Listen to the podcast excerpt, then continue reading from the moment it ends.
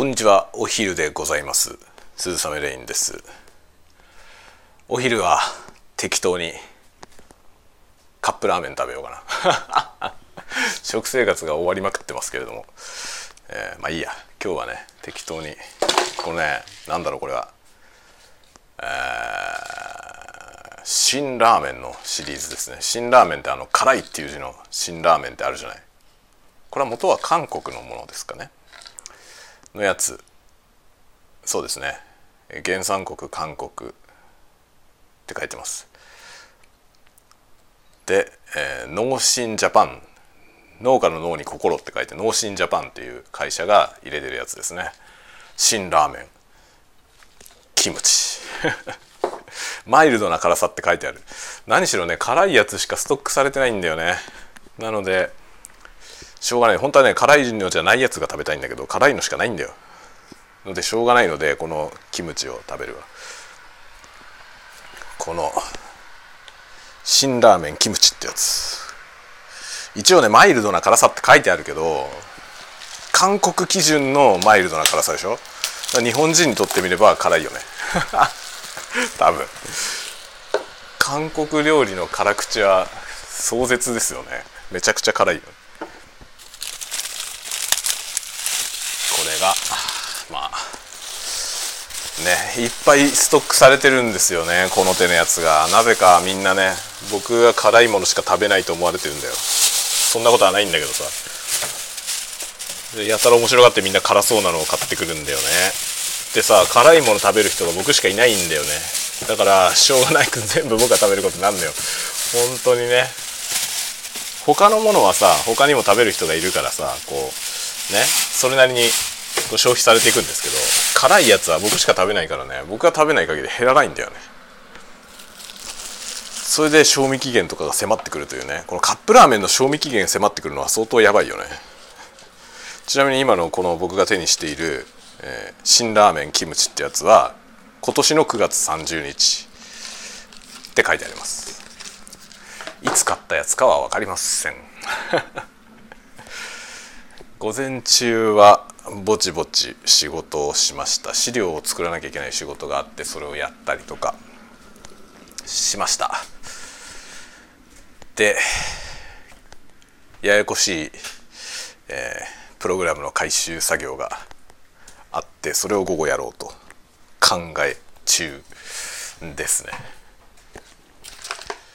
今日はねまあ昼はこれを食べて待ってなんか袋が入ってるぞこれ。火薬と粉末スープが入ってるね。両方とも先に入れるやつだねこれね。珍しいなこのカップタイプだとねこの火薬とか最初からさもうばらまかれていることが多いじゃない別の袋になって梱包されてます。これを別にする意味はあるんだろうか。よくよく分かりません。内袋も含めて日本語になっているな、まあ、輸入元って書いてあるけど輸入どういうふうにして作ってんだろうこれ。日本向けに作ったものを輸入してんのか。そうだよね。まさか国内でパッケージングだけしたりはしないよね。日本向けに作られてるんですねきっとね。日本人は食い物好きだからね。よいしょ。さて今日は何の話をしようかな。なんかねさっきああ今日のお昼はこの話をしようって思ったことがあったはず。忘れちゃいましたね。大体すぐ忘れるよね。あそうだそうそう思い出した。あのね今洗濯物を取り込んで取り込んでじゃない洗濯物を干してたんですよ。あの洗濯機から出して干しに行ってたんだよ。でそういう何て言うのかなシンプルな作業をする時に僕は割と歌ってることが多くてその時別にねこの歌を歌おうとか思わないんですよ。普通になんかなんかいつの間にか口ずさんでいるんだよねいろんな歌をね。でそのねその時なんでその歌が出てきたのかっていうことに根拠がないわけよね。例えば何か直前にそれをその曲を思い出す何かがあったとかね。そういうことがないんですよ。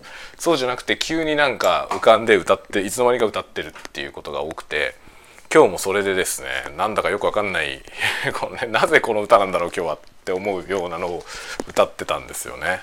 それはねホテル智康さんの「ビートエモーション」っていう曲なんですけど知ってますか？ビートエモーション、まあ、布袋寅泰さんは結構ビートエモーションっていうワードをね多分もう自分のテーマみたいにしていると思うんですよね。まあ、ビートロックの人だしねあの人はもともと BOØWYがビートロックの代表格ですけどそのビートビートっていうワードを多分気に入ってるんでしょうね。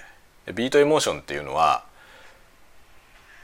ボーイの時にもあったよね確かビートエモーションってね言葉使ってましたよね。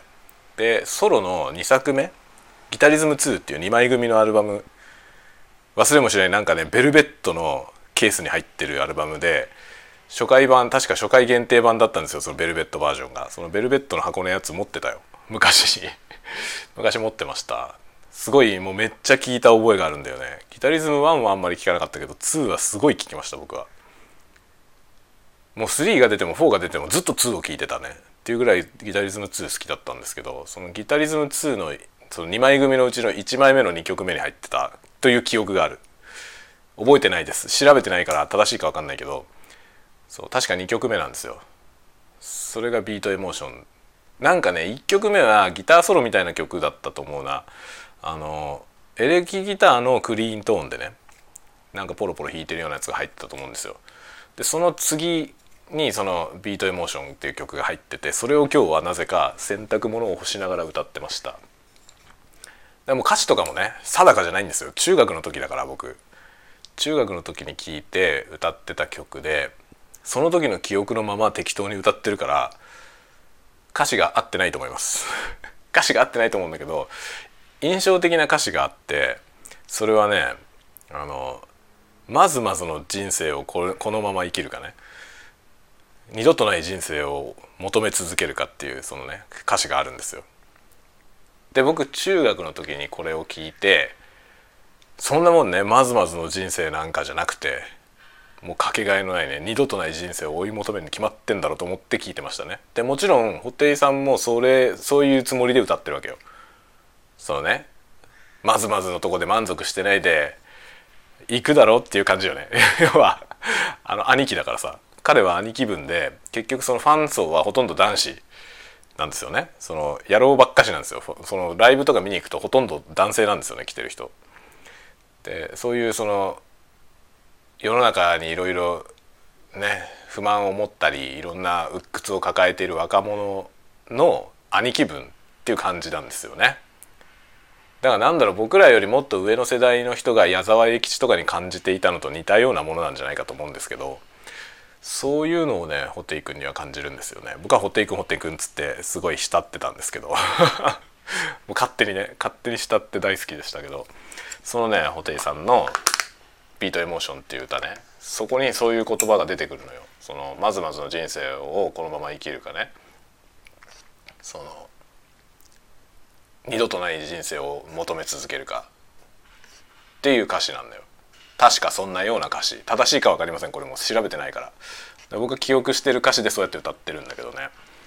でそれをね今今その言葉を思った時にさその多分ホッテイ君もその時若かったわけですよ。それを作った時ね。多分あの曲歌ってた時まだ40なってないんじゃないかな。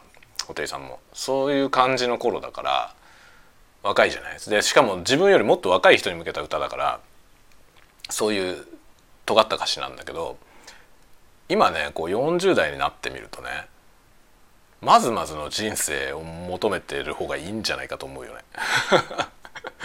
まずまずっていうのはさとても実は難しいよね。レベル高いですよね。まずまず。まずまずの状態って。生きてるとさまずまずってことはもうプラスじゃない？そんなことないですか？まずまずの状態だなっていうのってすごくいい状態だよね。悪いことが起きてないだけで結構プラスじゃない？っていう気がするんですよ。本当に。なんかまずまずの人生を今ねまずまずの人生を送ってんだったらそのままでもいいんじゃないかっていう。もうロックにあるまじき感じになってますね僕の心境がね。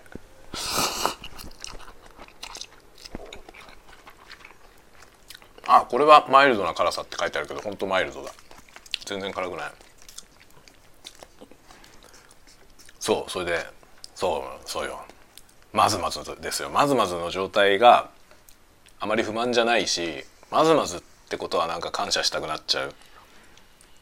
それはやっぱり年取ったってことだなと思うんですよね。良くも悪くもね。良くも悪くものいい方は、まあ、年取ってこのまずまずを喜べるようになった。っていうことですよね。だから本当にごく当たり前の平凡な一日を送るってことがさ昔は耐えられなかったんだけど時間の無駄みたいな気がしたんですよね。なんか大きく前進しない一日っていうものがさものすごいなんかなんていうの交代のような気がしたんですよ。昔はね。今そんなこと思わなくなったよね。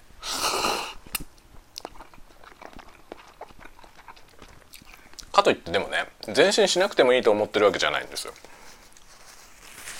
向上心みたいなものは相変わらずあって昨日より今日前に進みたいっていうのは思うんだけどでもまずまずの一日を今日送ったらそれは結構な満足になるのよね。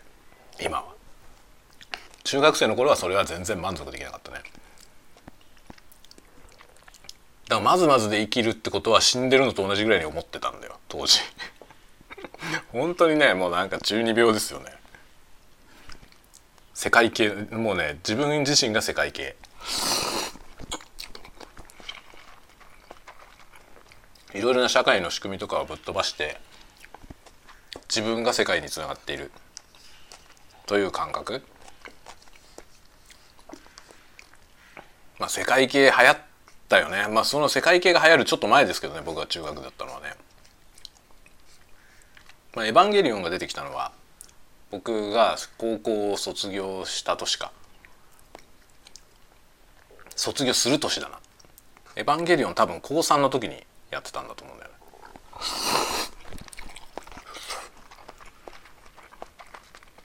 その後90年代の後半から世界系がいろいろ出てきてさいろんなものをぶっ飛ばしてさ急に世界とつながっちゃう話。あの中高生みたいな年齢のね、まあ、ティーネイジャーの主人公がティーネイジャーなんだから親とかいるはずでしょ？だけど親も出てこなければ何もそのね地方自治体も国も吹っ飛ばしていきなり世界をどうこうしちゃう。地球だ人類だを背負ってどうこうなっちゃう話が世界系なんですけどね、まあ、その世界系の感覚だったよね。中学の時は本当にそういう感覚でしたね。だから世界に影響を及ぼす人にならねばならんみたいな。もうねどうしようもないよね。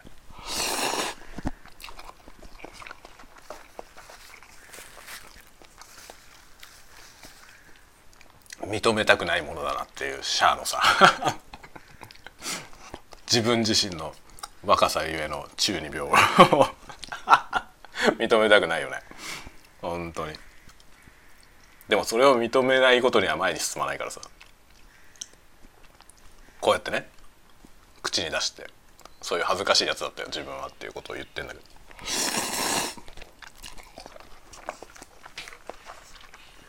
まあその頃に布袋君はかなり救ってくれたんだよね。僕は布袋さんの音楽で救われたっていうイメージがある自分の中で。その中のそのビートエモーション歌ってて気持ちいいんだよね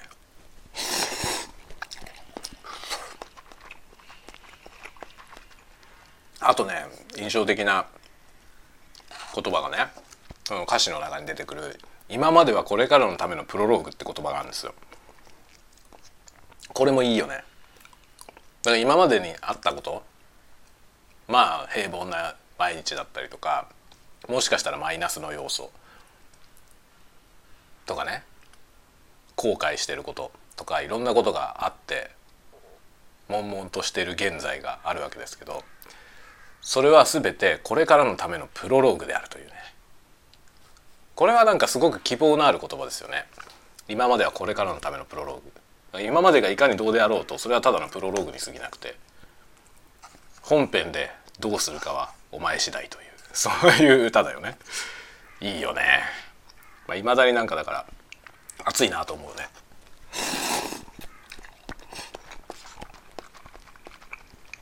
まあ、熱いなと思うけどこのまずまずの人生がつまんないものだっていう感覚はなくなりました。それはもう本当に完全にないね。今はまずまずは面白い。それでその二度とない人生をね求め続けるっていう要するにそのまずまずの人生の対対義語というかその反対側の要素として二度とない人生っていう言葉が使われてるんですけどまずまずの人生でもね自分の人生は二度とない人生じゃん。っていうことなんですよね結局のところ二度とない人生を求め続けるって二度とないんだよ最初から求めようと求めまいとね求めるかどうかにかかわらず二度とない人生なんですよ最初から。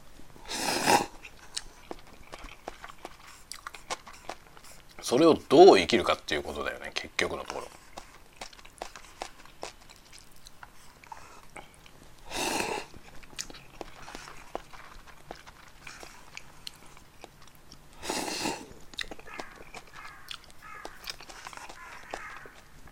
なんかまずまずはいいと思うまずまずであるということがとてもいいんじゃない？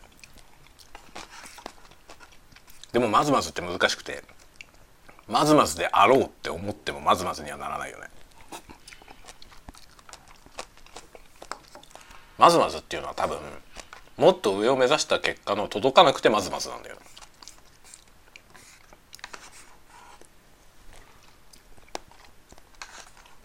届かなくてまずまずなんだけどそれはマイナスじゃないよっていう気はするね。かといってマイナスじゃなきゃいいやっていう 姿勢でやりたいとも思わないけどね。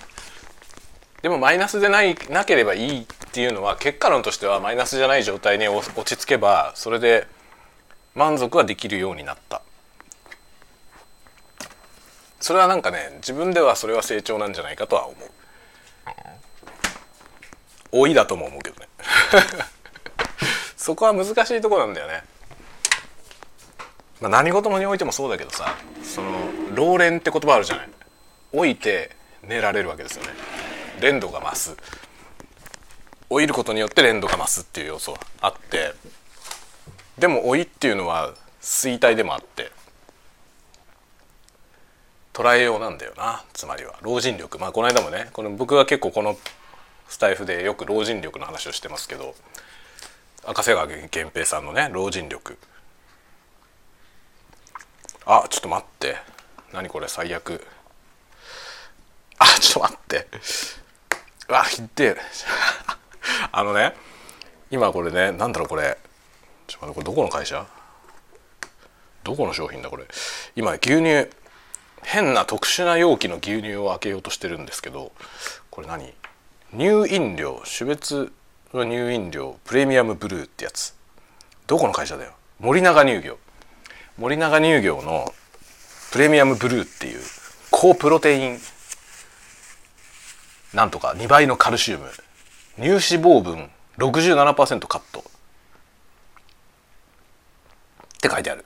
っていうなんかすごい飲み物がねたまたま20%オフで売ってたから買ってきたんだけどそれを開けようとしたらさあのヨーグルト飲むヨーグルトとかでよくあるこうプラスチックのスクリューのキャップパカッて開けるとさこうなんていうの一体成形の蓋が閉まっててこう紐がついててさプラプラスプラスチックのね紐みたいなのがついててそれでこう引っ張るとこうなんていうの切り離されてさ開くっていうタイプのね。そういうキャップ分かりますか？説明。こんな説明で分かりますか？これなんて説明すればいいんだろう？一応これは紙パック。本体紙パックなんだけどそのね紙に何か混ぜてあるものなんだよね。ああ注ぎ口部分はプラスチックって書いてあるな。注ぎ口部分がプラスチック。このプラスチックっつってもゴムみたいなプラスチック。半分ゴムみたいな。柔らかいやつ。でその蓋が閉まってて紐みたいのがついててその紐を引っ張ってプルトップになるやつね。その蓋を今開けようとしたんだけど昨日多分ね子供がこれね開けようと試みて断念したんだな。そのね蓋の紐のね片方が引きちぎれてて穴が開いて 穴が開いててで今僕そのね開ける前にこう閉まってると思ったから振ったんだよ。そしたらねこの外蓋と内蓋の間がびちょびちょになったししかもその濡れまくりのところに指を突っ込んで剥がす羽目になった。もう子供らもさこういうこういう失敗をこいたら言えばいいのにね。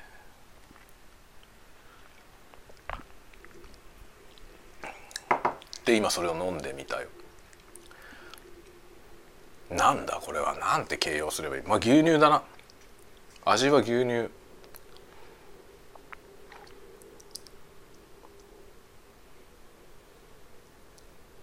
味は牛乳だけど3つの特徴。高プロテイン 35g2 倍のカルシウム。乳脂肪分67%カット。全部に米印がついている。米印はの説明はどこだ？あここだ。高プロテイン 35g は1本あたり。で2倍のカルシウムと乳脂肪分67%は投射費ということですね。森永牛乳との比較だそうです。牛乳よりも2倍のカルシウムで乳脂肪分が67%カット。でもこれはね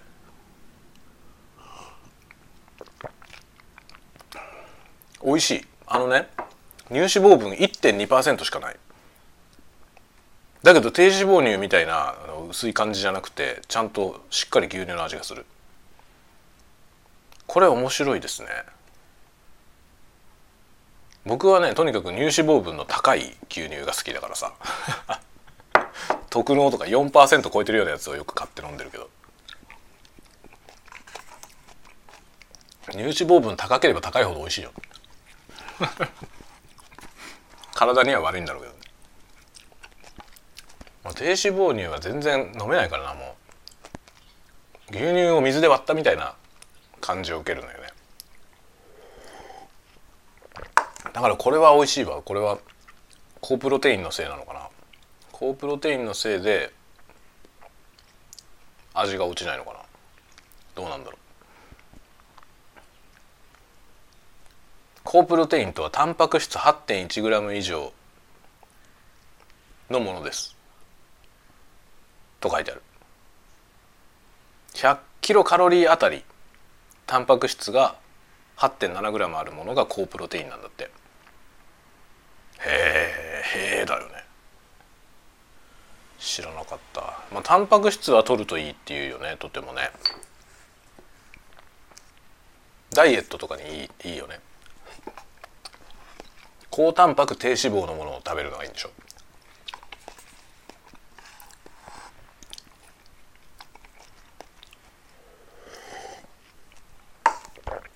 は今までの人生で一度も太ったことがないからわからないけど。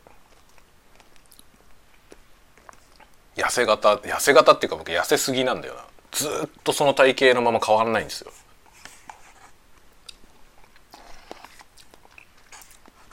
年取ったけど。なんか体は太ることはないですね。年取ったら太るかなと思ってたけどね。腹が出たりもしないしね。多分食べてる量が少ないんだろうね。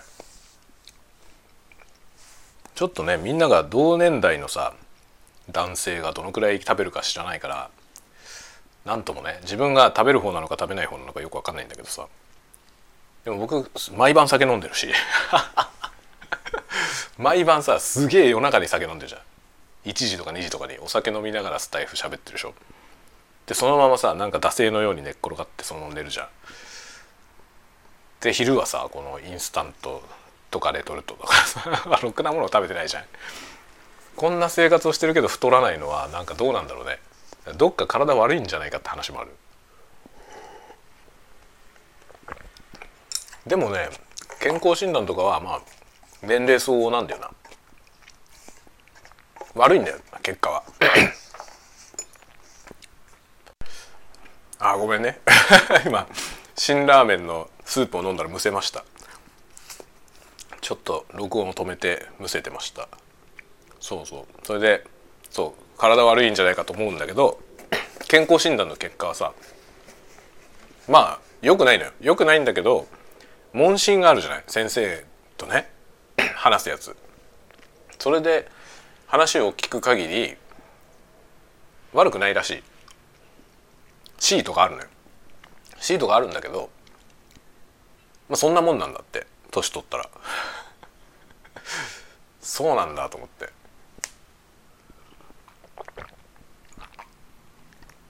僕はほんと378ぐらいまでか。40前ぐらいまではずっと全部 A だったからさ。なんかそれが急にね C とか B とか C とか D とか 増えてきたから。結構その人間ドックでさ先生にねまああんまり良くないんですよねって話をしてたら「いやそんなことないっすよ」って言われて「みんなこんなもんですよ」って言ってね。標準的ぐらいなんじゃないって話だった。でなんかね僕らぐらいの年齢になってくると40代半ばぐらいの男性は割とメタボリックシンドロームの人が多くてメタボリック危険予備軍みたいな人が多いらしいのよ。でそこが全然僕はね心配ないからなんかむしろいいんじゃないって言われましたメタボリック傾向の人はね結構やっぱ注意を受けるみたいね食生活をこういうふうにしろとか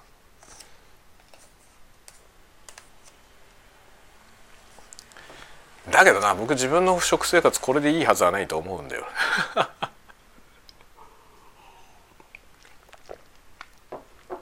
まあ夜はねほぼ僕が作ってるからいつも似たようなもの食べてるしね。子供らもなんかよくないかもしれないよね。僕の作る料理はそんなに幅がないからなバリエーションが。大体似たようなもののサイクルになっちゃうね。これじゃいかんなと思うけどさなかなかね新しいものに挑む気力がないよね。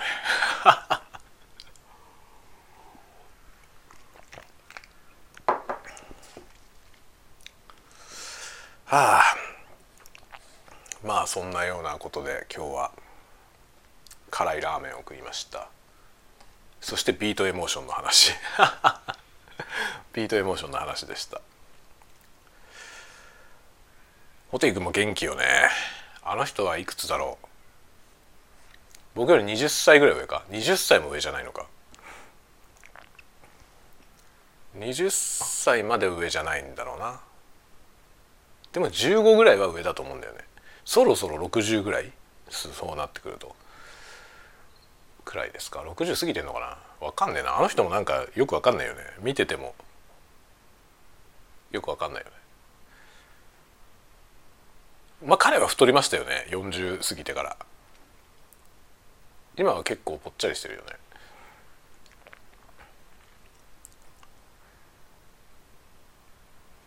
まあなんか末永く元気に活動してほしいですよね。勢いのある曲やってるしなんだろうあの圧倒的に個性があるよね。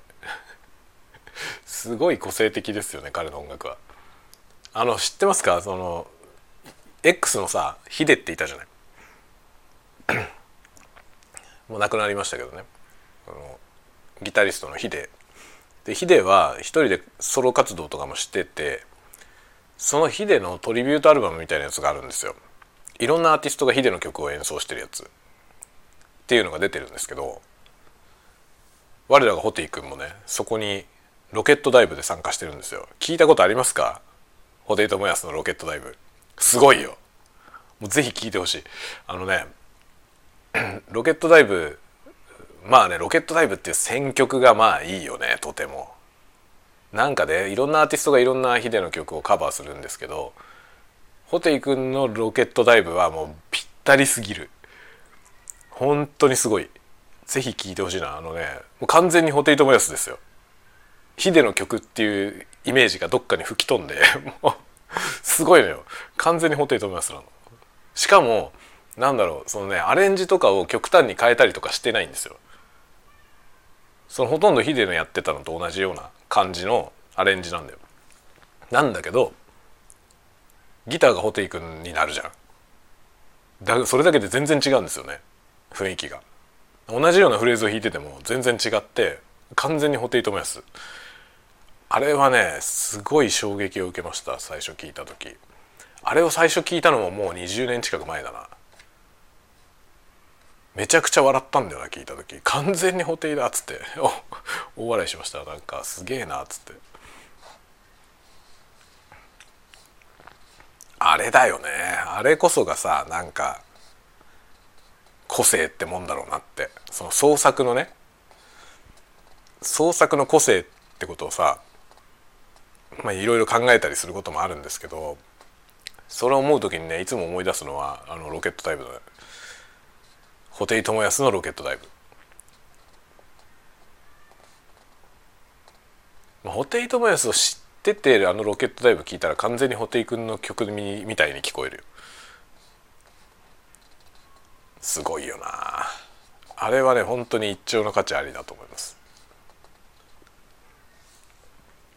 すごいんですよ。なんかそのなんだろう。原曲のイメージを全然損なってないというかほとんど同じアレンジなんだよな。そんなに大幅には変わってないんですけど完全に布袋寅泰になってて。ある意味なんかなんだろう。最もそのオリジナルへのリスペクトを感じる カバーなのよ。完全にそのオリジナルの音楽を自分のカラーで演奏しているというね。カバーとしてもう最もなんかいいカバーなんだよね。なんかその全然違うアレンジにするっていうことの方がさ考えやすいじゃない？カバーするってなったらね。で自分なりのなんかその元と全然違うようにしたいしその元の曲へのリスペクトももちろんあってでその元の曲の良さを別の形でこう感じさせるみたいなね。だから例えばアレンジをガラッと変えたけどやっぱりいい曲だよねっていうのが理想じゃない。そういうカバー曲が多い中にあってねほとんど同じようなアレンジなのに全然違うっていうねもう布袋寅泰の凄さをあの時に感じましたね。だからなんだろうそのヒデの曲を演奏しててもヒデの存在にまるっきり引っ張られないんですよね。あれは本当にすごいと思う。なんか歌もギターもいつもの布袋寅泰多分多分きっと彼はどんな曲を演奏してもああいうふうに演奏できるんだろうね。逆に言うとそうしかなんないんだと思うけどあまりにも個性が強すぎて何を演奏しても布袋寅泰になるんだと思うけどさ。いやあれはねほんとすごいよ。是非聴いてほしいですね。布袋寅泰のギターの良さっていうのは僕はねだいぶ後になってから分かりました。小学校の時からボーイ聴いてたんだけどねボーイは小学校から好きで聴いてましたけど、まあ、その後洋楽のハードロックとかに系統してっちゃったから布袋寅泰のギターに戻ってくるのはだいぶ後なんだよね。中学の時は布袋寅泰も聴いてたけど別にギタリストとして聴いてたわけじゃないんですよね。楽曲として聴いてたから彼のギターがどうだこうだってことはあまり考えたことがなかったんですけどでも今聞いてみるとね布袋寅泰って人はギタリストだよねやっぱり。あのギターがすごい個性的なんだってことがね最近最近というか割と大人になってから分かるようになりましたね20代の後半になってからね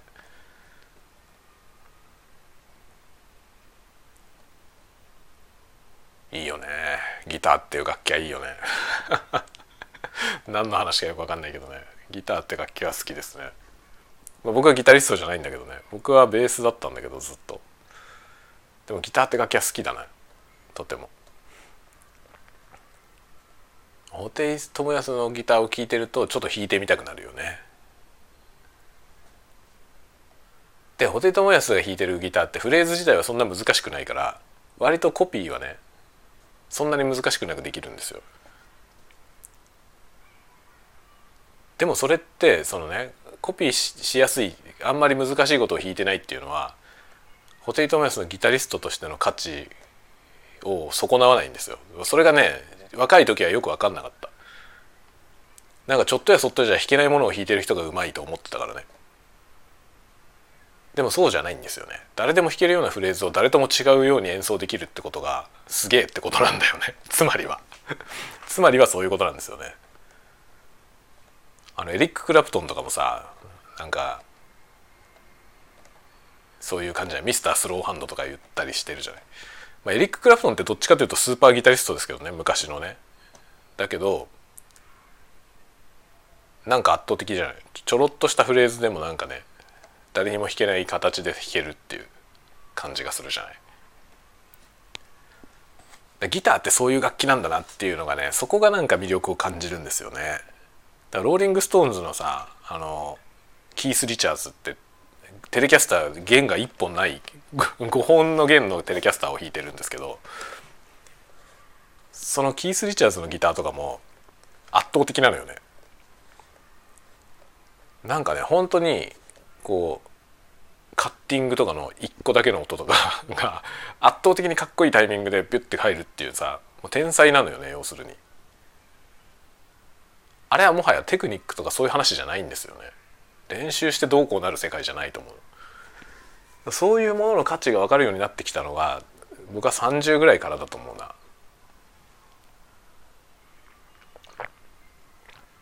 今は布袋君のギターはすごい好きですね。だから今今更ね本当に GUITARHYTHM 2とかさ中学の時聴いてたやつ今 Spotify で聴けるからさそれ遡って聴くじゃない？そうするとなんかね異様にかっこいいなと思うのよねギターが。で本当に中学生でもコピーできるんですよ。そんな難しいことは一切ない。その布袋寅泰のギターってそのね弾くのがそんななんていうのもうひたすら練習しないと弾けないみたいな曲はあんまりないと思うな。割とギターや始めて半年ぐらいの人でも弾けんじゃないかな。だからテクニック的にそんな難しいことはしてないんですよ。だけどああいう風にならない。それはやっぱりねそのヒデの曲をさ同じようなリフで弾いた時に全然違うからねホテイ君は。ホテイトモヤスになっちゃうんだよね一発で。だからそういう人の演奏だからなんていうの？その譜面面難しいとか簡単とかそんなことははるかに超越した はるかに超越した世界のギターなんだよな。だからそういう意味では僕の中ではキース・リチャーズとかとそういうのに匹敵するようなギタリスト固定さんは。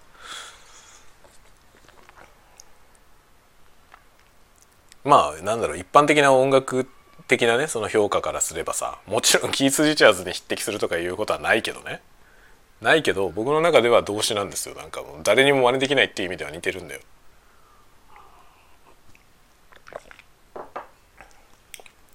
すげえかっこいいなと最近ね思いますね。そんな話をしてたらなんか布袋君のギターを弾きたくなってきた 弾いてて楽しい曲もいっぱいあるよ。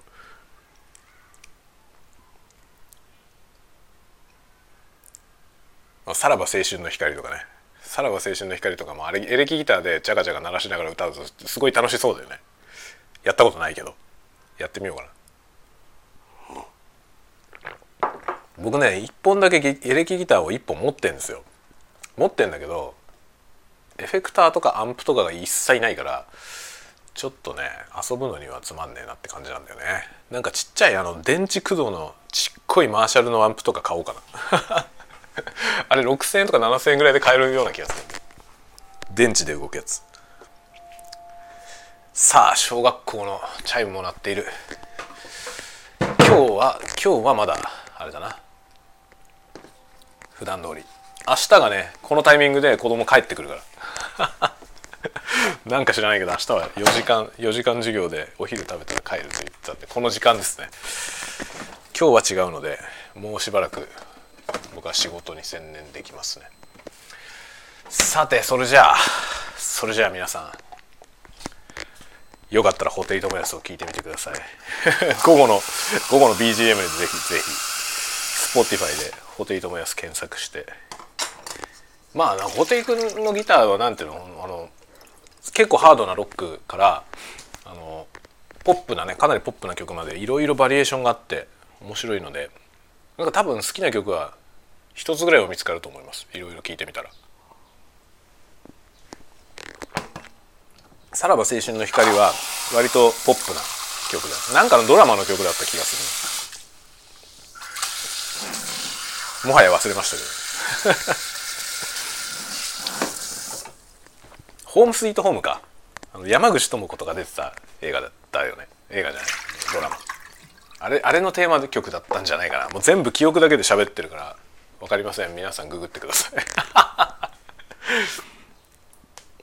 じゃあそんなところで今日はこの辺にしたいと思います。夜はちょっと分かんない。やるかどうか分かりません。元気があればやるかもねぐらいの感じでございます。ではまたお会いしましょう。またね。